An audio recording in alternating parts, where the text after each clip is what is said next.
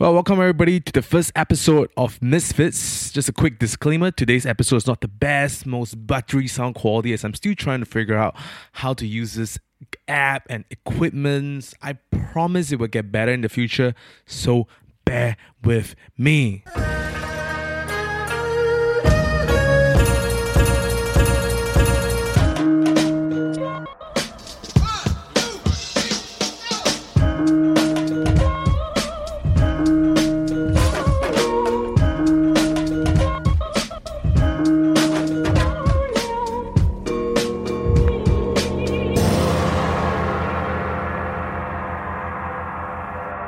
Welcome to Misfits. This is the podcast where I speak to the troublemakers, rebels, and mavericks.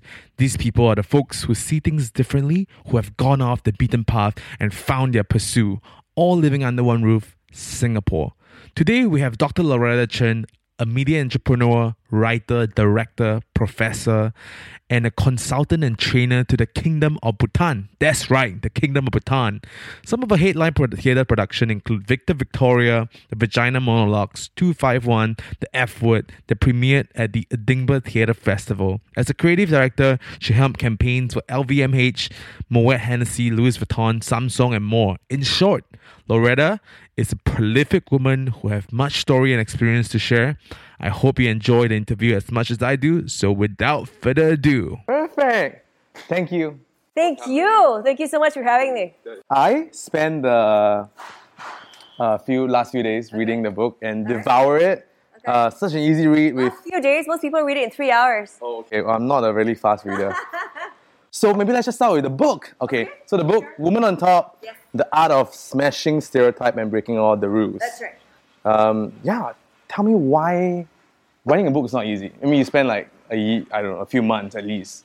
At least. Well, okay. To, to be fair, okay, I'll, I'll, I'll, there are two questions there. So first, why the book? Um, I don't know if you, you can see the cover of the book. Yes. Um, but back then, who was break, making news was Miley Cyrus. So that's me uh, with a take of like Miley Cyrus on a wrecking ball. Okay. That's kind of like how I've always lived my life. So it's me on, on, on a wrecking ball. Oh, except I wasn't on a wrecking ball. I was on like a little rod with a little uh, uh, metal bar. So it's like Was it really how, how how was it shot?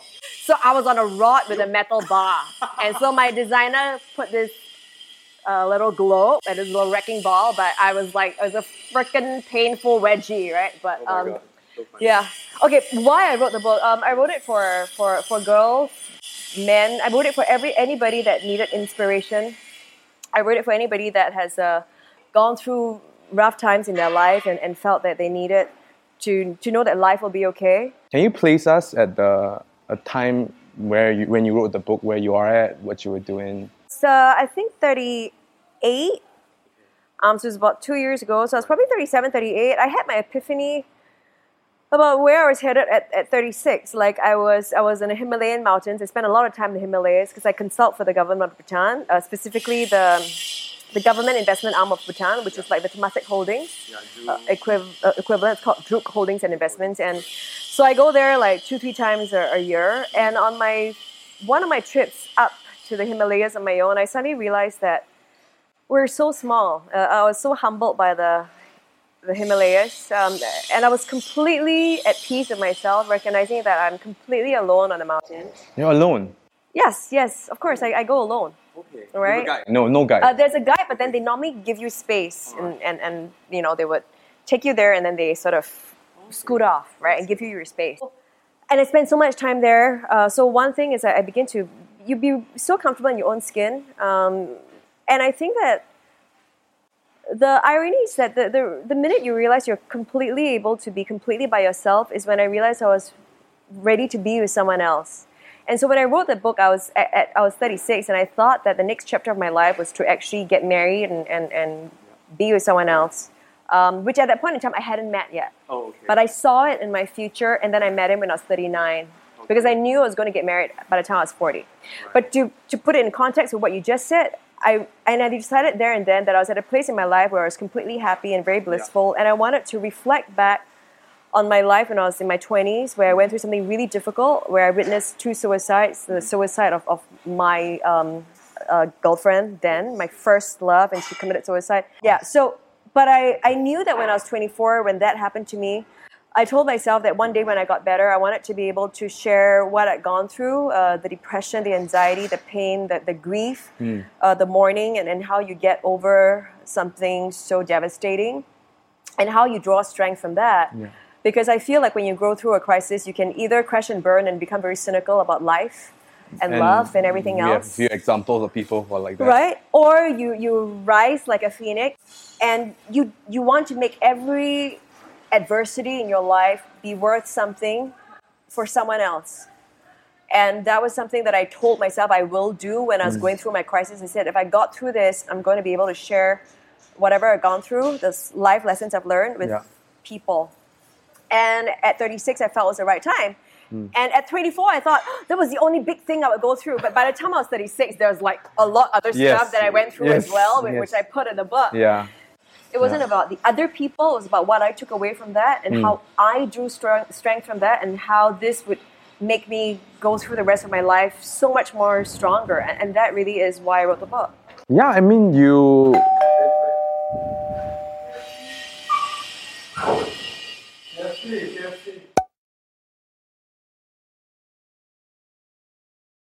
All right, so lights goes out. Uh, the I told you my life is dramatic. What did I say? You know, that's Welcome exactly what I said. Welcome to the show. Thank you Uh, to the blackout show. It's gonna change name today. That's right, Um, right?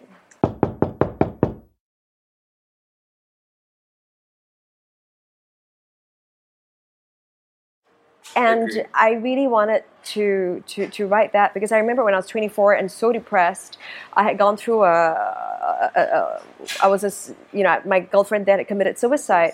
And then, you know, I had witnessed two suicides back to back. Yes. You got to buy the book too to know more. Yes, please.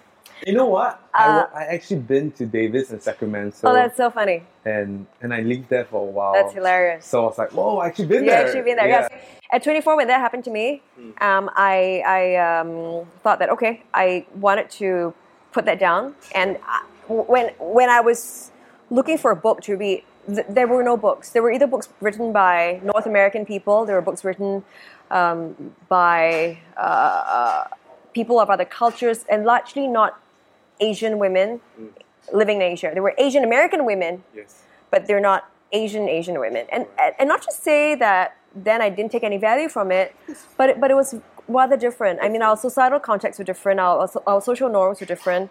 Um, because then I was dating a woman who committed suicide. How I was regarded in, in Singapore would be really different from how I was regarded in, in the US. Sure. And all this was stuff that I knew that I wanted to be able to put down for somebody who ever felt marginalized. It didn't matter if you didn't date a, a woman, that wasn't a point, but for anybody that's ever felt marginalized at any point in their lives and felt out of place, they didn't really fit into society, there wasn't really any book to read. Um, because I feel like in Asia, people like to talk about, oh, you know, I, I'm, I'm so this and I'm so this and I'm so powerful and I'm so rich, right? But you don't get any lessons out of those things, right? I mean, you do learn that, okay, you got to, you know, a, a, a, um, a person that I spoke to, her name is Jennie Chua, who used to run the Raffles Hotel. I, I, I love that woman. She's kind of like my, my mummy. But she always said, once you've made it, you'll always have a rags to riches story. And that's very sexy when you look back, Yeah. right? And a lot of these people like to tell the rags to riches story, but it's never from, it's not to say it's not important, but it's never from some serious dilemma that they face. I mean, it's always like, okay, I was very poor, then I worked my way up. It's, it's very much financially driven. Not to say that's not important. I think it's very important as well for us to have those lessons. But for Asians, we won't talk about the fact that, oh, we had a suicide in my family, or had a homosexual son, or I struggled to hide my cross dressing habit. Like Asian people, we don't like to talk about these taboos because we, we feel like we'll, we'll, we'll be judged. And that's exactly what I wanted to give confidence to people who's, who've ever felt that I don't dare to be who I am. I don't have the confidence to to say what is it that I really want or what I really think. There wasn't a book like that out there. Um, and I wanted to write that for anybody that's ever felt that way. And I realized a lot of people that felt that way. I bet, I bet you. I mean, Yeah. right now, of course, we have things like the Pink Dot, Right. Who, who is like Right. tremendous. That's right. in You have terms of, social media because back in the day I didn't have social media. Yes. So books were my only way out. And I didn't have any book to read. And and the book itself is also structured in such a way that it's not like chronological. That's right. It's meant to be for people who are ADD like you, Uh, you can pull out any chapter, you, and you can pull out any chapter. I didn't need it to be linear. Uh, I wanted it to be like a rhizome. You can pretty much read chapter five and six, and then twelve and three, and rip out chapter five if you didn't like it. You know, I actually even told my publisher, I said, "Hey, you know, for the chapters that were very controversial, do you want to put perforation so people could just rip it out and toss it, right? Or the censors could rip it out and toss it? I don't think they would. Yeah, you know, but uh, Those are the best chapters. Yes, but I actually I got censored, so I think two chapters were taken out. Oh right, because I, I only know that one chapter was taken out. I think two chapters because one episode, one chapter was when I actually worked with one of your mega churches in town. Ah. Uh, that was swiftly taken out. Uh, and then uh, and the other was when I w- was very politically charged and I wanted to. I felt like in order to make change, because back then again there's no social media, right? Yes. So in order to make change, I had to be in a place which allowed me to make change, which meant I had to be either the women's wing or the PAP because they were the ruling party, and I because back then you didn't realize that the Workers' Party was even a capable functioning body. Why? Because the pub, the media always printed uh, just painted them as being completely ridiculous. Right. But now with social media, you actually realize they are very capable, they're very eloquent, they're so politically charged, they're very smart. Yes. But back in the day, you felt that, oh dear, you know. you, you had no access to all that. Right. Which is the idea of now, like you know, And that's why place. the social media because you, you can't censor reality anymore, right. But I lived in a generation where it was very much censored, and you probably didn't know because everything was was. Uh, So, uh, I was asked to join the women's wing and the PAP, but I saw some things that I didn't agree completely with, and that that that chapter was taken out as well. So you're at the PAP and in the women's uh, wing because you And I were. was, I was nominated as uh, the first ever arts NMP, right? But because of who I was and how open I was about uh, repealing 377A, um, I, I, I don't think I fit their image of what an NMP should be. Right. I mean, Even though it should be nominated by the people, but I don't think I fit that. actually, I'm I'm intrigued about this whole process because like I'm like haven't touched politics, but I don't know how the structure works. So nominated member of parliament is basically the people will sort of like place their votes. That's right. So you're supposed to be non-partisan. So because I was then nominated by people to be the first ever nominated NMP, uh, I, I, I removed myself from the PAP because you, you have to be non-partisan. Non-partisan. Yeah. Okay. Because the NMP is basically a non-partisan role. You don't belong to any party. Right. So you were uh, MP and then you removed so that you can be nominated. No, I was I was one of the people that they wanted, uh, the, you know, that was serving the women's wing and the young PAP. There were some things that I didn't quite agree with, and then I I stepped out. But then it was also that same time where the arts community and people nominated me to be an NMP. Also, you stepped out and then they nominated you Yeah, to be. I mean, you, you have to be non-partisan anyway. You can't be in a party to be an NMP. right. And then after that, you become. Did you became an NMP or? because I didn't fit. Right. Because my point is, NMP should be nominated by the people, Yeah, by yeah. by what that is the acronym nominated. nominated Right, right, member of parliament, Yeah. and it should be interest groups and it should be representative of, of a cross section of society or society. Uh, but I don't think I fit the bill of. I think now you do. Will you say so? I always thought I did. no, uh, having said that, I, I, I think it's different. I think you never fit a role. I think you grow into it, you learn, and you got to be really humble about it. I think it's, it's about serving people. It's not about, haha, you know, I want to be in power. It really is about service. It really is about service, leadership, and it's something that I've always advocated. Um, but I, in hindsight now, I don't think, I, I was glad for the entire process. I learned a lot more about the process, about myself, about what I stand for and what I don't. I have full respect for it. I'm thankful for my experiences, but I also saw some things that made me a lot more aware of, of what things should or shouldn't be. But to answer your question, Yes. but yes, that chapter was taken out. We'll talk about it in private. um, I think that's Because it's just your, sec- your second show, right? You, you do want to have more shows, right? We're yeah, so maybe you should invite me your last show. Yeah. Oh, come on. And then, but let's talk about your stunning. Um, I think you grew up in a very humble family. Um, um, I think your brothers both didn't went to school. They, well, they didn't go to school. They, they just did. didn't go to university, and they didn't go. I think uh, they had they had they did their A levels. They did that. But back in the day, then that was the norm. And then you were the youngest, and Yeah, you managed to. in- if They were born in the 60s, right? yeah, I, I I think the thing is that when people look at you now, they would, I mean, for lack of a better word, stereotype you as a person who's like, okay, this Loretta might live in a house driving like really fancy I car. did drive a fancy car. It's because I work for it and I like my yes, fancy yes, car. But yes. otherwise, no, I know exactly what you mean. I You think. earn, you earn all this like you know from scratch, like Well, I think uh, you know. I think you're absolutely right. I think there's a there's a stereotype that if you're successful, Yeah. you must have had a silver spoon in your mouth. And. Um, and we didn't. I mean, uh, I think my mom's side came from money, but I think they must have also lost some money. And when she chose to marry my dad, my dad was very humble. I mean, they, I think my dad's family ran like a coffee shop. Oh, wow. But I think because our family became successful, I think it's very easy to say, oh, they were lucky or they were born rich. But it was, it's not true at all. For, for so many years, I remember that because my dad worked as a clerk um, in, in overseas unit insurance Oh, and uh, he worked so hard to raise three kids. Uh, and we live in a two-room flat in Tanglin Halt. I remember uh, a very humble. Um, I mean, my mom's side had wealthier relatives because I said, you know, we, my mom's side did come from money, uh, and but my mom married my dad that didn't have that much money, and and I think it, it made us really humble because we never felt like we were we we were we fell short of anything or we wanted anything. I think I still believe till today that love really is the most important thing for any child growing up. I never felt that I ever was lacking in anything. Um, I think my parents, as every other parent, I think my parents fought more than most, uh, but they loved me so much separately. That was also something that could be a topic of conversation if you want to go there about how I learned to understand yes, Um, and that's only a later part. Of it. yeah, we you begin to understand love between a couple is different from love as a parent. They could be great parents, but they could be horrible as a couple together. And I saw that I was like, oh my gosh, right? Right. But they love me very much. My brothers love me so much. And I never felt I ever needed anything, you know? so you did. You have great great love from from I think so. both brothers and Yeah. and parents. And, and I think, but to answer your question about humble beginnings, I, I think you're trying to raise a question about how we became. My, because we're so humble, but I think what our parents did for us was amazing and that they just said, be a good person. And I remember, I can't even say this without like cheering, but like my dad always like took us to the, to the mosques, to the temples, to the churches, um, told us to be really respectful. Yeah.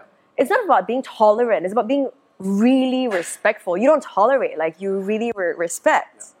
Um, and so when you have that, when you grow in that kind of environment where you're taught to be so humble and so respectful, uh, and my mom and dad never pressured us like must go and be a doctor, must go and be engineer, must go and make a lot of money. Then you know, there was none of that. It was just to be a good person. yeah, no, but I mean, also your parents, like you say about my parents, that they are quite Supportive. supportive and, Yeah. and open.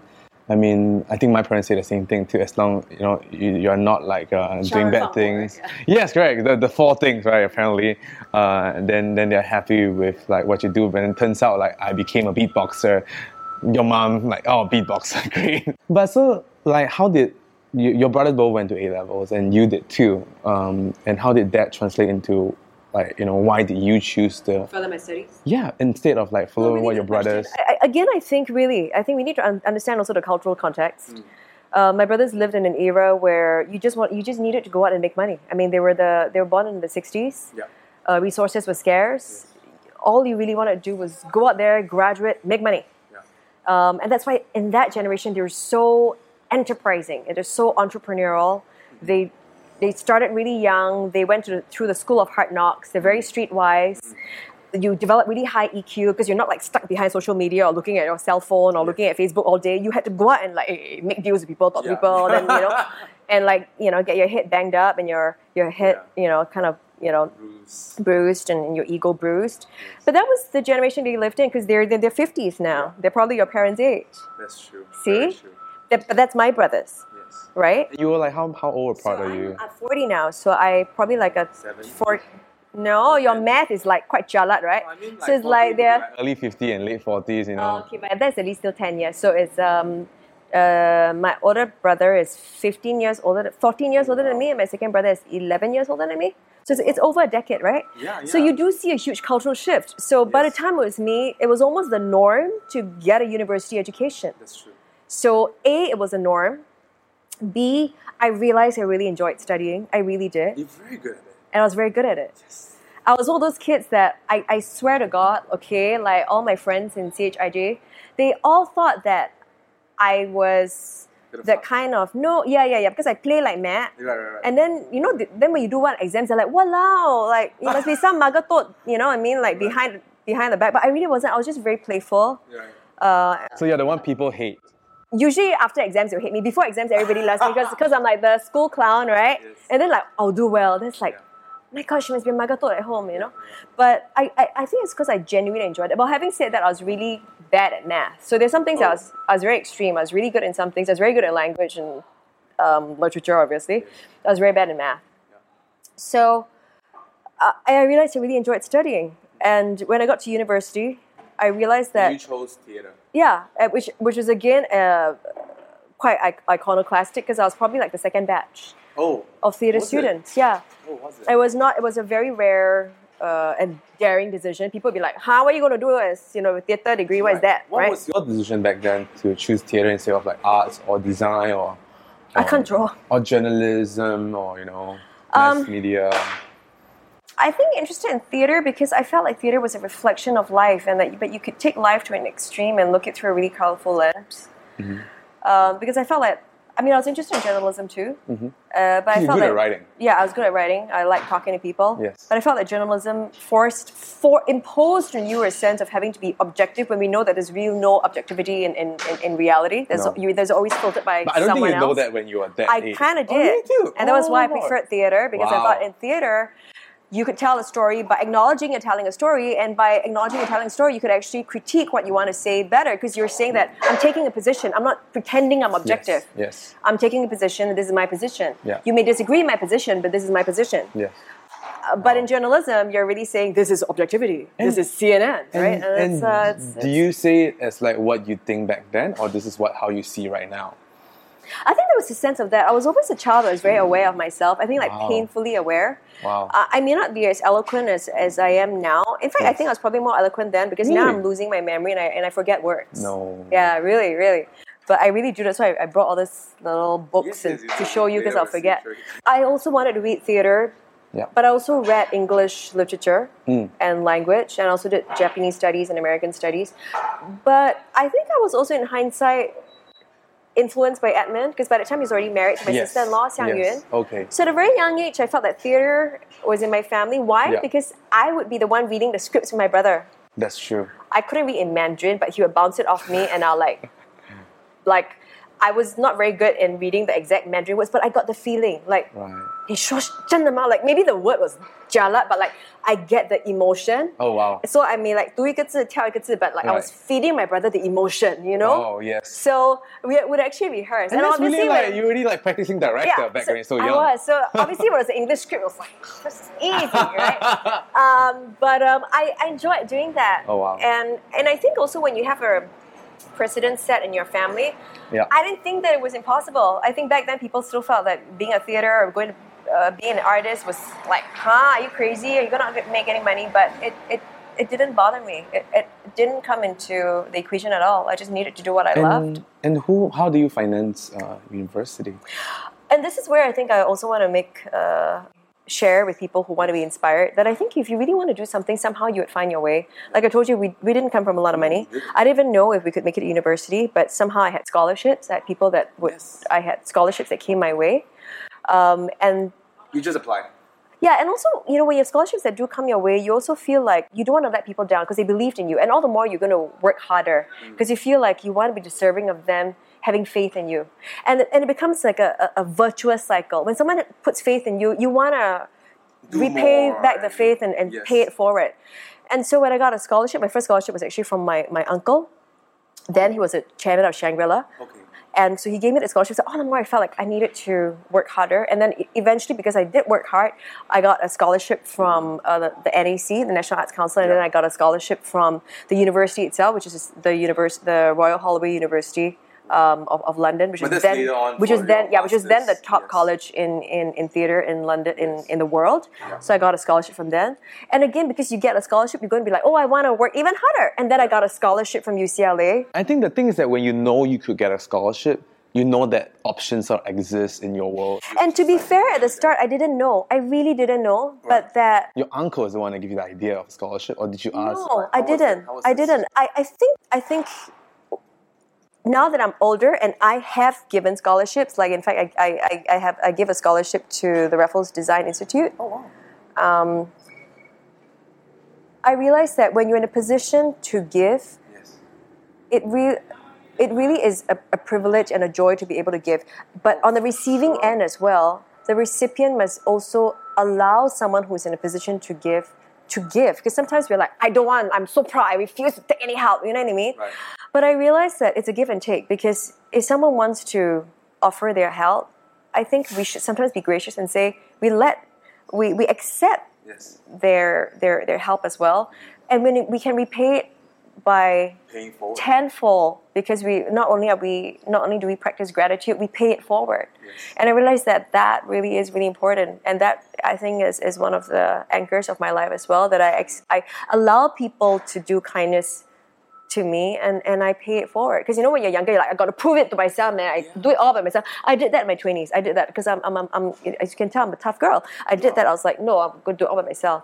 and then you realize, and I still do that. You got the scholarship, but you still do it Absolutely. in, in other in other parts of your Absolutely. life.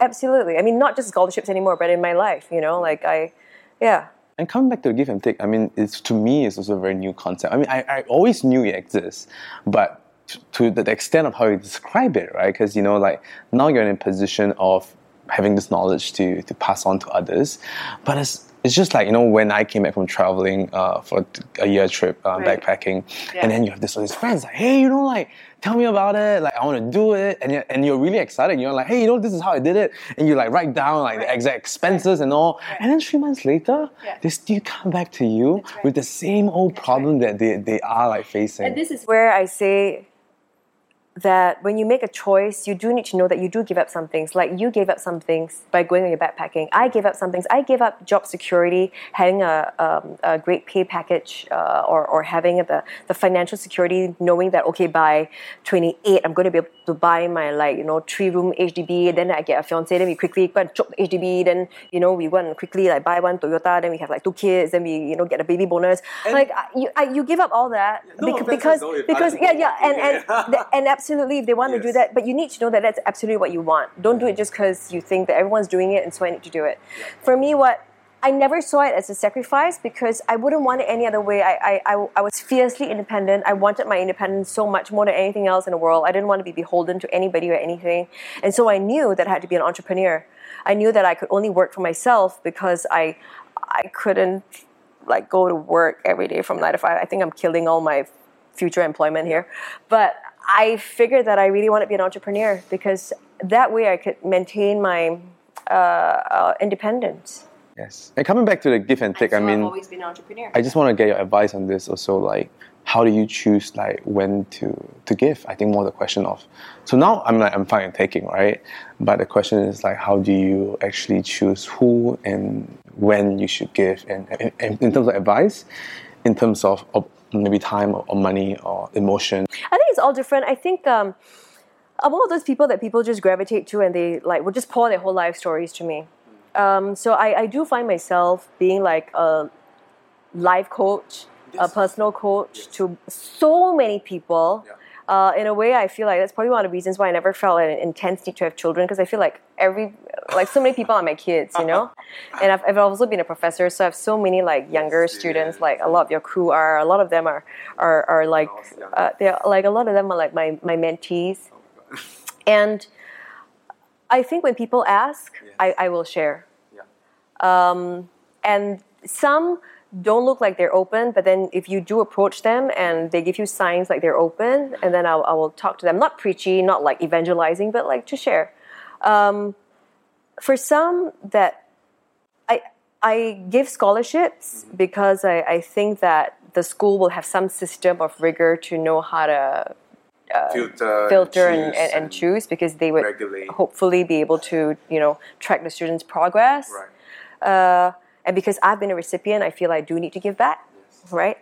Um, it- but in terms of help, I help all the time, um, unconditionally, and it's really strange because it comes back in, in like karma is really a boomerang. Like you will not see how your kindness today may not manifest in two hours or two years, but it could be like five years later or twenty years later. Um, I mean, I've, I've been okay. So like, just say to today alone, Yeah. right? Let's just give today as an example. Yeah. Um, I am supposed to be in Bhutan on Sunday, Yes. but but I didn't get my visa because the Bhutanese are so chummy with me. They took too long to process my visa, and then it didn't get processed. Right? They're like, oh, the Bhutanese is coming, so why bother? Yeah, and yeah. then I was like, uh, I have no visa. And I could always call a favor. I just call Right. someone from the immigration. I don't Yeah. know if this is considered corruption or whatever, uh, or nepotism, but it's not in our country. So uh, they helped me Yes, to yes. to you know work my visa out right? And then another scenario because now I can't get a flight because I've missed. Okay, so then I'm supposed to Fly oh, fly but then I can't fly because I don't have my passport Yes. because the U.S. immigration had messed up my passport. Correct. So now I'm late in my getting my passport, Yes. and I now need to change my flight because I will miss my flight. Yes. And because I've been friends with the, the airline owner and I've supported him in his work, Yeah. he said, I'm going to change it for you, I'm going to find it for you. And it turns out that it was my nephew, so we managed to swap our flights. But that's not the point. And because my whole schedule is now messed up, I actually literally just got a text from him to say that he's going to um, pay for my accommodation to, you know, to just make my whole uh, trip uh, smoother. Like he, I, he literally just texted me, like your whole journey, like you, you're going to stay in this hotel. We're going to put you up. The whole expense is on us. Uh, and this really is karma. Uh, this is just to, today alone. I can't even begin to tell you, but I also think you must see it. If you don't see it, like okay, You gotta believe. like like just now, for example, there are lots of people outside your your place, you know, and they were doing construction. Yeah. And now that we're having an interview, they've stopped. It's because we've we've sent out that positive energy. We want to be friends with them, and it's going to be uh, they're going to be quiet. And and that's how my life has been. If I manifest it and I put it out there, you will see it happen. Like and it's. for sure, I- it, I'm not being like a. It's not. I'm not a religious no, person. yeah. Okay. No. I'm just saying it, it really is about being a good person, um, going out there, telling them, "Hey, we're going to have an interview," and they're cooperating. Uh, and but I choose to see it as it's karma because we did something good for them. They're doing something good for us. Yeah. And it's all the time. The more you see it, the more you're gonna keep seeing it, and the more you're gonna keep wanting to do good things. No, for sure, I believe in it as much as you do. I think my question also stemmed from a place whereby, what if you have, two, like time is only the fungible thing, right? And you only have a limited amount of time. So now you need to choose uh, either or. So then, um, do you have a process of making the decision, or you still For me, it's help all either about- way? No, for me, it's all about because of a, of a limited time on Earth. We're very mortal. I could walk out right now and I could trip, Just- and that's it. Let's So- put the time in, you know. Right? Like right now, this all these paint cans could fall on my head, and that's it. Oh, no, please don't. No. right? Um, and I think when you have that sort of embrace of mortality, uh, you recognize that you have very limited time here on earth. So why make these difficult choices? When do I want to be good? Or just be good all the time? Are there are there people that have taken advantage of me? Yes, as I've written in my book, I've been cheated of uh, 1.2 million dollars. Uh, yes, but do I learn from that? Yes, I do.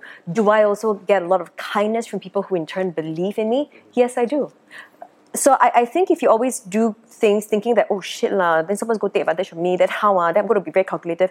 I think uh, that's I'm, I'm not I'm not here to preach. I think everybody has their own philosophy. I think Yeah. that being calculated and and and uh, is, is is also a way of living. I just don't choose to do it that way. And I, and then you know you know me I'm the same as you Yeah. uh, but it's just uh, for me at least I mean let's not talk about this let's just end it there but then it's just that when you help people and you see people still stuck in the same situation Right. and you're just like I told you you know like and then you didn't make anything anyway let's move on on Okay, no, but back Yes. to your point. I, I think that the whole point is when the student is ready, the teacher will come. So there's some friends who are just asking you, but they're just asking for the sake of asking you, but they're not really putting the effort. So Right. And uh, eventually they'll have to realize that okay, because you could go and backpack, you gave up some job security, you gave up X number of months of your life where you could, you know, be potentially working and getting more money. There'll always be people, people who say, "Oh, but you're lucky. You're lucky. I you're you lucky." put it in a very wise way of saying because for me I would be like, you can do it. Just quit your job and do this, this, and this, and this is the action steps to do it. But you sort of see it as a like, There's an look, that yeah, this is the opportunity to us. Like, do you want to give that up? Yeah, I think that's more. And it's very fundamental in living a very blissful life is that you take responsibility for all your actions. If I did this today, uh, you know, I, I choose to have this interview with you. I I'm potentially uh, giving up some time with my family, but I feel like it's it's, it's something I want to do for you, right? Um, but if, for example, for example, if I feel like no, today was really important, my mom is unwell, for example, I will say, hey Brian, um, I'm sorry, I would love to be featured on your show and to be the next um, internet superstar, but I can't because my mother is ill. And it's happened to me before. You know, I've, I've had to give up opportunities. I was cast as Hedda Gabler in Shakespeare, Shakespeare's Hedda Gabler, and it was um, um, Shakespeare's Hedda Gabler, Hedda Gabler, but it was by Shakespeare, a, a- a director from uh, the Royal Shakespeare, uh, from the Globe right? She was, yeah, this is like over 20 years ago, so my memory's fuzzy. But I remember this dir- director came from The Globe, Yeah. and she was the director of Hedda Gabler, Yeah. and I was chosen to be Hedda Gabler, Oh, wow. and I had to give it up because I remember my professor talking to me and saying, "Do you want your PhD or do you want to be Hedda Gabler? Oh. We're giving you a two hundred fifty thousand dollars scholarship." and people are backing you up. That's right. And and at that point in time, much as oh, I want to be Hedda Gabler, but then I could be like in the, globe. I'll be I'll be so famous. Yeah, right. Uh, no, by this time I was in UCLA. Also, you really got the. I already got my scholarship, right? Uh, and I was like, oh my god, but I could be, you know, the next big star, right? But I realized that hey, there were some people who put their life on the line and Yeah. say, I bet I, I I'm going to bet on this girl, give her a quarter million dollars to study, which meant which did- meant did a good which choice. meant I deprive other people of the chance to do that. Yeah, so well, yeah. it wasn't about me; it was about me thinking like, oh my god, there must have been a thousand other people that applied. Yeah, yeah. And if I took on that role, I'm disappointing these thousand people who Hmm. didn't. I don't, I don't think that's like you know like you put it in such a way that I don't think people. uh, uh, They don't think that. They just think, correct. huh, what? I have to give up my superstardom for this? Yeah. Exactly right. Um, I just lost my train of thought there. You, School. yeah. you make me lose my train of thought all the time because you're so ADD. so school, um, Royal Holloway, and then um, to UCLA. So before we get into that, Yeah. okay, let, I'm just gonna make you lose your thought again. Sorry. Uh, I just remember I want to ask you, which is, uh, is that your first country that you went overseas? Uh, yeah, yeah. To, to live overseas, yes. I mean, obviously, I've you know I went to Australia, then go to like you know Malacca, then like Malaysia, Thailand, Hong Kong. But yes, to um, live for an extended period of time was London first, and then uh, California. Yeah. Yeah, how was that? Because you know, like as compared, I mean, I think London is quite. It's not as you know forefront in terms of like accepting Asians as California. For theater, it'd be the place to be. You- Are you the agent, the only Asian people, like Asian person in the whole class? I was um, maybe back then I was one of two. There was me and a Japanese girl. Okay. There were two of us. And you enjoyed it.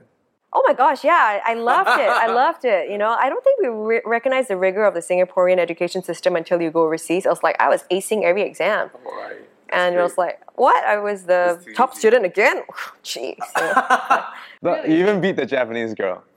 Unfortunately, yes, because the, there, she had a language issue. She's a very good student, but the, the language issue was tough, yeah. But she married an English man, though, so. Oh, okay. Okay.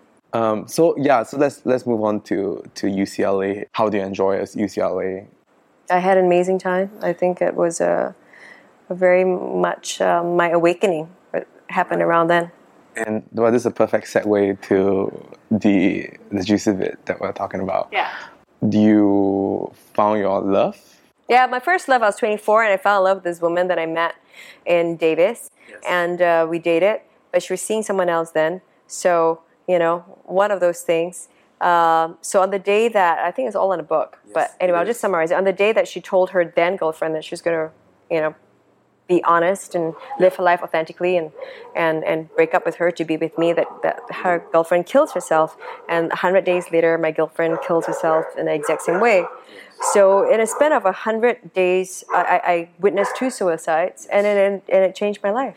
I mean, you were in a very dark place then. And the question is also, how did you got out from from this place um, versus the other, which we don't want to be there. Um, it's with cold, cold and despair, the and you know, like come out as a Right. as a sinister, uh, and and and yeah. How what what like what did you hold on to, or if there's people who are listening yeah, to this? I, um, I, yeah, I did. I, I think it's very important to hold on to, to many things, uh, and it's it, and it's so bizarre the things you hold on to when you're when you deep, deepest darkest despair. One of the thoughts that that came to mind was my niece. She was just born, and actually I wrote about it too in the book. She was just born that very year. yeah. And I remember thinking, and I was reading books, and that's the other thing that kept me sane. I, read a lot of books. Remember, we had no Facebook and social media, so you read, right? So I, I read a lot of books, and I realized that when there is a suicide in the family, you leave a legacy in the family.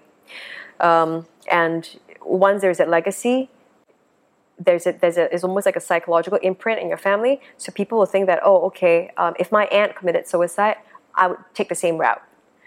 A- And then you know, and I didn't want to leave that legacy because she she just she was just born that year. Yes. And I remember thinking to myself, again, it's that other first concept that I didn't want this child to grow up thinking she had an aunt that committed suicide and have her think that it's going to be a viable way out. I, I, I, I have, um, it's one of the hardest things to do. I think it's to, to, to take your own life, you have to be in a really, really dark space and to make such a swift and decisive decision. I, I, don't want my niece to ever think that I did it in a rash spur of the moment. And, and so at that moment when she was ever feeling down, that she would just jump into that moment and just make that decision. Yes. Because I wanted to prove to her that life really is worth living for. And I think I did. We're so close now. Uh, I, she read the book. Now she's 16. Um, and I think I tell a lot of people that when you go through something so deep and dark, whether it's a suicide or um, any kind of loss, a loss in a family, um, a breakup, a, a divorce, um, uh, a parent dies, uh, you're in a very dark place, but then you need to trust that it really gets better. Does it take a lot of effort? It takes a lot of effort. It takes a lot more effort to be positive Yeah. than to be negative because you just want to wallow and, and, and wallow in your pain. But you do need to give your space to do that as well and mourn. But you also do need to realize that you must put that effort to get out of that space. And I did many things. I read a lot of books, Yes, which gave me a lot more Perspective. perspective that, hey, I- I'm not the only one, Yeah. Mm-hmm. right? The people that go through worse things. Um, I, I had a presence of mind to check myself in a hospital, which is also what I wrote about. Because again, Asian people never go into a hospital for mental disease or depression. You It's such were- a taboo. that's a very And I wanted to write about to it, right? Because because then I had a student that was depressed, and he wanted to go and to seek help, And you just but his parents, yeah, but courage. his parents refused to allow him. His teachers refused to allow him because they felt that they would sh- be shaming uh, him and the community and the family. But uh, he needed help. You know, I think if we just saw depression as it's like having cancer of the mind, you need to heal your mind because when you have cancer, everyone's very sympathetic. But when you have depression, people almost feel like, oh, you're a loser. Okay, you just buck up. Like, come on, step out of it. But it's it's not, you know. Uh, so, but I'm talking about clinical depression. I'm not just talking about, oh, today I feel fat. Not that kind of depression. I mean, that's not really depression. But um, To read a lot. I read a lot, and I checked myself Yes, in a hospital Yeah. because I felt that I needed professional help. Correct. And it was always, I think, it was one of the sanest things I did. So clearly, I was still on the right track. I, I, I, I, did very sane things. Um, I, I took medication just to get, get me to sleep, and, and because I needed to rest. Yeah. Um, and I had really good doctors uh, that literally told me, Loretta, you're you will be fine. And I always ask them, how do you know you'll be I'll be fine? And they say you will be. And I and I want and I wanted so hard to believe them then, but I, I, I couldn't, right? But I, I said that okay, I want to. And I, I told myself I want to believe them. Yeah. Because you can't change what you feel, but you can change what you think. You feel depressed, but you can think, okay, I know I'm depressed, but I, I want to feel, I, I want to be positive about it, right? Uh, and then the the other thing that I did too was um, I talked to a lot of people around me, and there were a lot of people that were going th- through a lot worse Oh. times than me. I mean, there was a girl. There was a girl that was yeah. There was a girl that was raped by her parent. Um, there was a lady that was clinically bipolar and schizophrenic. Uh, and I realized a lot more people that were going through really tough circumstances and, and they had cl- clinical issues. But I just went through a difficult time and, and, and I have every responsibility to get better because a lot of them don't have the chance to get better. I had the same situation happen not to me but to someone else that I uh, deeply love. Uh, and I was in a situation where she she said the only thing I can feel was when I cut myself, and I was so stupid. And I actually like bring her a knife, you know. Well, the parents are confiscating everything. Uh, so I guess like maybe the better thing to do is to check her in. So as an outsider, to help a person who is feeling uh, depressed, what is there anything that you recommend? I think yes. I think you can get them to read my book, but no, I think you. Um, uh, one of the other things that I did, which I really advocate, is to try to. I mean, if you're really down, please don't go and check yourself into like New York or Tokyo because you probably feel like. For me, I was 24. I felt like okay, I only had like such little savings. If I took myself to London or Tokyo, or New York, I'll feel so broke. Then I'll be, I'll feel even worse. so it's really a financial concern. But you know, Right. I, I went to um, Cambodia and Vietnam, and Right. one of the things that I always remember was that I volunteered in a sex traffic workers camp uh, with you know small uh, children that were trafficked, and they're from Cambodia. And I remember, you know, asking them, and I went on my own, right? And I remember asking these kids, they're between 8 to 15 years old, they're all sex traffic workers, and, and I asked them, hey, what do you want to be when you grow up? And they say, oh, I want to be a doctor, I want to be a lawyer, I'll be a teacher, I'll be a nurse. And I'll say, oh, why do you want to do that? And the kids will say, oh, because we want to help other people. And that really, uh, I always say this story because it really humbled me and it put me in my place. Because here I was at 24 thinking my world had come crashing down. I'm searching the world, you know, to salvage my soul. And here are these kids. They will never have the opportunity to even travel out of Cambodia. They've true. already been raped. And this is the, the life that And they're, so living. And, and they want to help other people.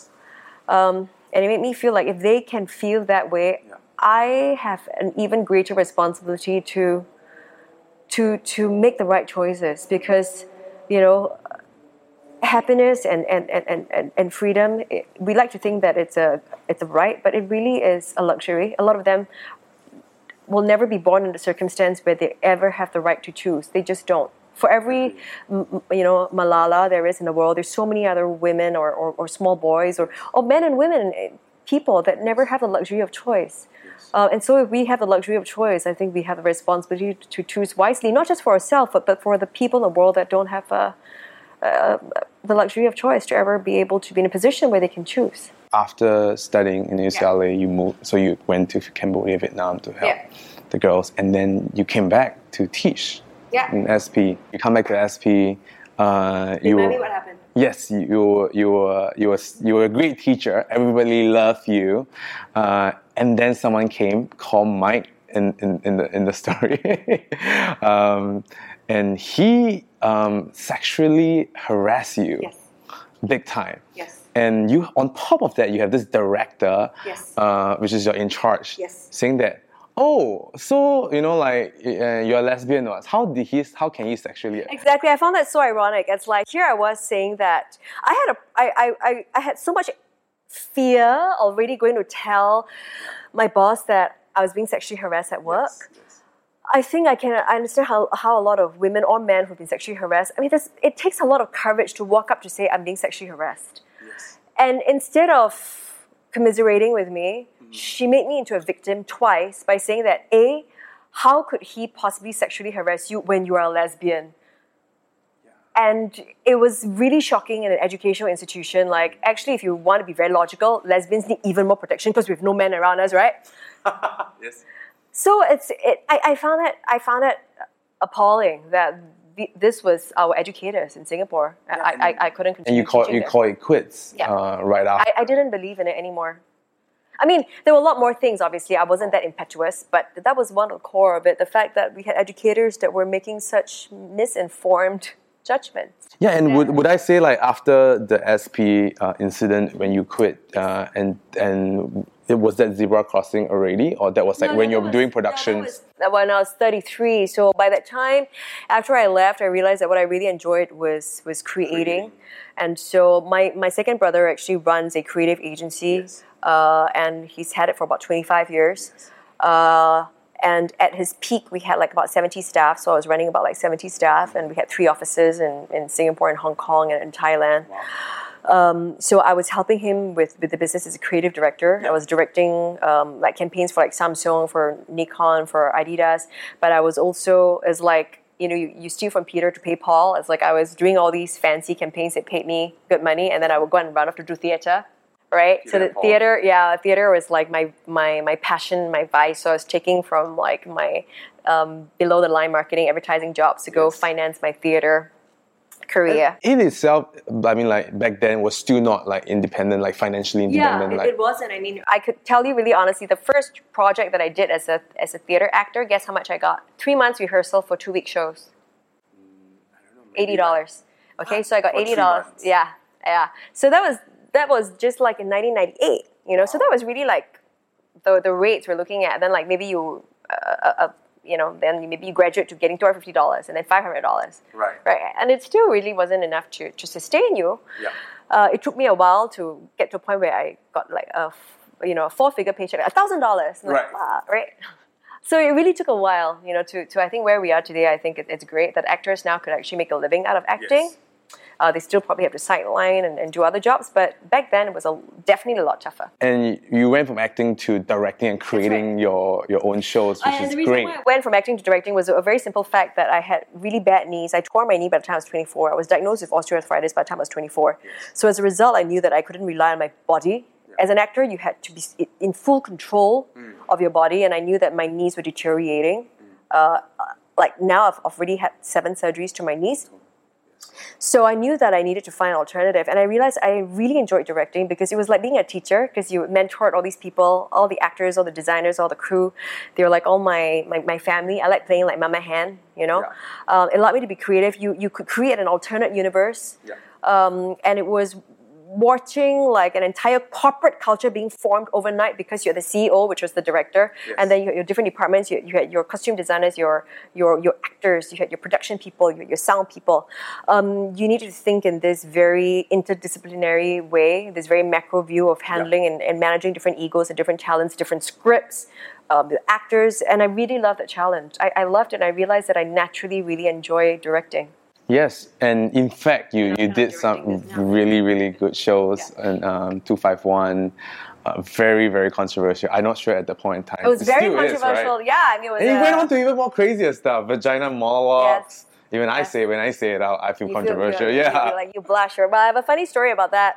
The, the the censors wanted to to censor my play, and then when they called me and they said, "Well, Loretta, we've got a problem with the title of your play," and I said, "Why? Is it the word the or mon- monologue?" and I wanted them to say it. They're like, "Oh, it's the middle word." I said, "Oh, what is it? What is it?" You know, I was I was so terrible to these, you know. People and I was being funny, and they said, "Oh, can you change the title?" Then I said, "Oh, but it's just a body part. It could be the ear monologues and the nose monologues, Right. You know, oh, it's funny. And did, did that like got printed and Yes, and I have a funny story about the poster. So basically, the, the, the, the board of censors have all due respect to them, but they're quite funny people. They're You- funny. You need a sense of humor about them. So what happened was that I had a poster, and um, I had my model yeah. Like have her leg spread eagle, so she had a V, Yeah. right, and then she put her legs down, so it was an M, Okay. and I got her to wear a thong, A tongue. right, and basically I got her to put her finger over her thong Yes. out of modesty, Yes. because there's like a crew videoing her and taking photos. So out of modesty, I said, put your hand there to cover, Yeah. you know, your your vital organs. Yes, yes. But then, like, just to be funny, I thought I'm just going to send this photo as is without, you know, Any editing fancy- it. Yeah, yeah. I knew they would censor it, but I thought they would censor it because they would think that, oh my God, Loretta, it's so in your face, it's vulgar. Yeah, yeah. Right? I thought that's why they would censor me. Yeah. But basically, when they called me, they said, oh, Loretta, can you change your poster? And I said, why? I wanted to. I wanted wanna them right, like out, right? sure, so vulgar. But I was, I was, I was already going to be, you know, cheeky, and I was ready to change. Yeah. And then they said, oh, it's because the girl looked as if she was masturbating. It didn't even cross my mind. Like they were more advanced than me. Like Right. wow, like for me it was just modesty land. Like Right, poor right. thing, the girl must cover, Right, right? Because right. got like photographer there.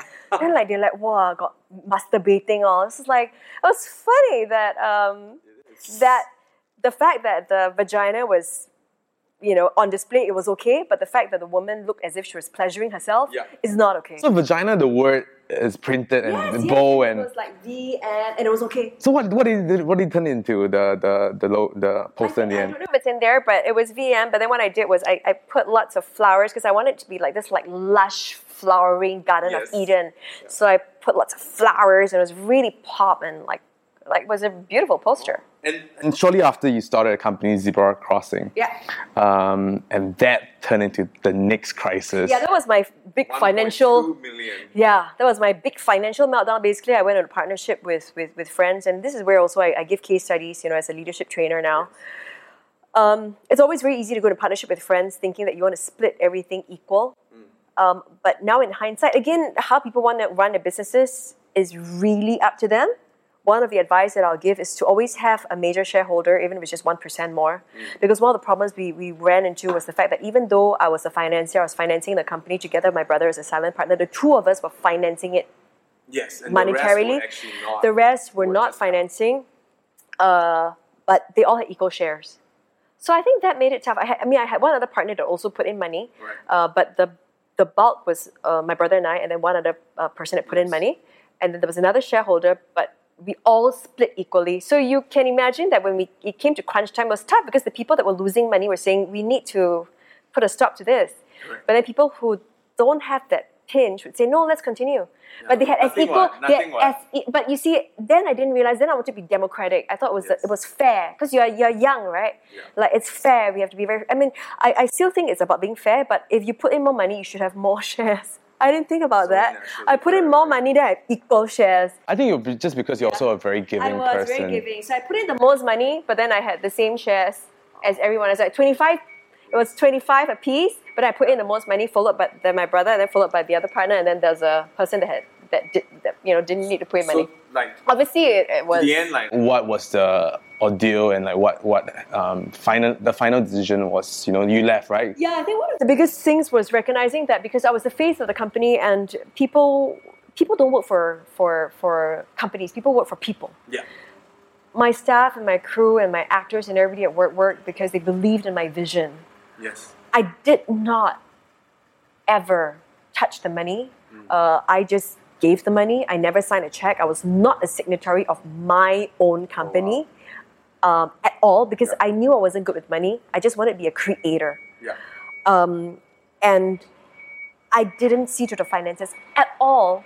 Um, there were quite a few shenanigans that were happening with the accounts Yes. that went completely unnoticed by me. But the key thing, and like I said, is to take responsibility for the fact that even my ignorance, I'm culpable for my own ignorance. I mean, I can be angry and say, "Oh my God, somebody cheated my money and cheated me at It's a one point two million." In cash, it was probably like my brother and I was probably over. Cash, was like over quarter of a million dollars. Yes, for sure. And a lot of other things as well. Yes, a lot of money. Uh, but my point is, I would still be very bitter today if I feel like, oh, I was cheated. You know. Yeah. Yes, there were shenanigans happening. Yeah. But I think we take a step back to say that I also took responsibility for the fact that I didn't want to find out, hey, what's happening, Brian? How much is this? And how come you never showed me the receipt? I mean, if I was really as responsible, I, fiscally responsible, I should have said, hey, I need to know as well. I didn't. I had full trust. I, I, I just took a complete backseat. So, you know, in many ways, once you take responsibility for, yes, I was super kind. Remember I told you how you could be really kind and you could be Yes, abused for This is one of those situations I was completely trusting, Yes. didn't look at the accounts, didn't sign a check. yeah Uh, I was working to pay for my company um, because it was my passion. Would I change a thing that I did? No, because like I said, you take responsibility for your actions and, and you make you make calculated risks Yes. and you take responsibility for every choice you make, good or bad. Yeah. Because you made a choice. I chose to do this. Um, in many ways, I gave my partners the ability to walk away Yes. with what they have because I didn't keep an eye on it. I can choose to see it another way and say, "Oh my God, they're horrible. They, those, you know, beep beeps, you know, stole my money." But I don't live like that. Um, I don't think it's. Yeah, to be I took responsibility I for it. That I was. I chose to be ignorant. I have, I mean, I think one of the most, one of the successful traits to our successful people is that they always take responsibility, responsibility. with their mistakes That's and right. they, they learn from it. and it's right. n- never blame others, No. right? Um, and I think you, you did the same too. So let, let us wrap up over here. and with some quick questions for you. Yep. So, um, advice for your, um, let's say, 24 year old? And advice for 24 year old? Your 24 year old self? My 24 year old self? and your let's just place another date at maybe 34 so 24 and 34 My 24 year old self, uh, you are thinner than you think you are. Uh, your life is going to be way better than you think it's going to be. Um, all the magic and love and, and things that you believe in is, is real. Even when there are times when you don't think it's real, it's real. For my 34 year old self, um, you're thinner than you think you are. Okay. Because now I'm 40 and I put on 8 kilos, but I'm fine. Um, you are you may think that you want the whole world to love you and you, but you begin to realize that there are other things that are more important like your family uh, your health uh, and that it's not important to have the world to love you but it's important for you to love yourself and just always be loving and if people and, and if people gravitate towards you great. Otherwise you don't have to bend over backwards however you want to take it uh, and to make the world love you. Great advice uh, habits and routines that you find important Um, yeah, uh, every morning I actually wake up two hours before my first appointment of the day. So if let's say you're going to meet me at 5 a.m., I have to be up at 3 a.m. okay If you met me at 3 a.m., I have to be, up at 1 a.m. Because I feel like that those two hours to myself is me time. Because the minute I'm out and about in the world, you're giving energy. I'm, I'm you know, I'm, I'm responding to you. You ask me a question, I'm responding to you. I'm responding to the crew. I'm responding to people. I'm responding to stimuli around me. So two hours to myself is is like my meditation time, my me time. Um, the first thing I do when I wake up is I read a, a, a positive book. I don't want to read like bad news, someone you know killing somebody or somebody stealing from somebody. I always read very positive books um, because I want to start my day right with positive thoughts. I mean, the day will uh, have bad news already throughout. I don't need to start it with, so I start that those two hours with uh, always a positive book that's uplifting. and I, I have my coffee, and then I have to go to the bathroom. if you have a bus poster anywhere uh, what's it gonna say Uh, uh, if it's a bus poster or MRT poster or whatever, I will say there isn't a way to happiness, but happiness is the way. Yeah. there isn't a way to happiness but, But happiness, is the way Yeah, that's right. it's almost like the journey is, is the de- is If the you journey Choose, no, you choose to be happy. You don't get to happy. You make a decision to be, and you are. Got it. Yeah. don't think that you'll get there. You you you are you just be there. You're happy. when you think of the word successful who's the first person that came into mind and I think people who are authentic. I think people who define their life in their way and who exactly as they want it. There's, there's so much courage that that, that it's needed to be authentic. There's so many authentic people that I've met, you know, and some of them are not known people, but they live authentically. They, they can live simply, but they live authentically. Like my husband is the most authentic person I know, yes you know. Uh, my parents, my, my, my siblings. Uh, I think people who dare to live authentically to themselves to themselves because there are people that I know out to the world who are very successful, Mm-hmm. but they can't even um, be truthful to themselves. yeah So I think of successful. I think of being at peace with yourself, and um, because you live with yourself every day, who else are you going to live with every single day of the rest of your life? So you better be successful at living with yourself. um, what are some of the most common misconception about you Right. So or your work Wow, how much time have we got? Uh, that, that, Top three, That, top three. That I'm, uh, that I'm very controversial just for the sake of being controversial. I don't think so. Uh, I think that there's a lot of thought because, because pe- people forget that anything very dramatic, but they, they forget that I'm a trained academic, which means I'm incredibly logical. But I think the packaging is something that I, you know, I, I enjoy being very theatrical and walking in being very theatrical. But I'm at heart very. I can live in the Himalayas on my own yeah right? Um, so I, I can be incredibly quiet. I can go for days and days without talking to people. Um, but when I choose to be controversial, it's not for the sake of being controversial. It's because you want to engage people, people to provoke thought. Because I always think that in order to get people to think, you need to provoke them to think. You can tell them what to think. I want you to think this way. Um, so I, I always create plays and productions and campaigns that force you to think why am I segregating homosexuals? Why am I segregating Muslims? Why am I segregating um, uh, uh, old people. You know, I I try to always encourage diversity, embrace all differences, and respect all differences. Again, it goes back to how I was raised by my dad. That in all my, it's not about telling you don't do this and don't do that, because it's like don't think of a pink elephant. You are going to do it. Yeah. But to make people think and reach your own conclusions at your own time. And I think that's how my art is. I think it's or my productions all my philosophy, even how I teach in class. It's to provoke people to think and, and things like that, you know?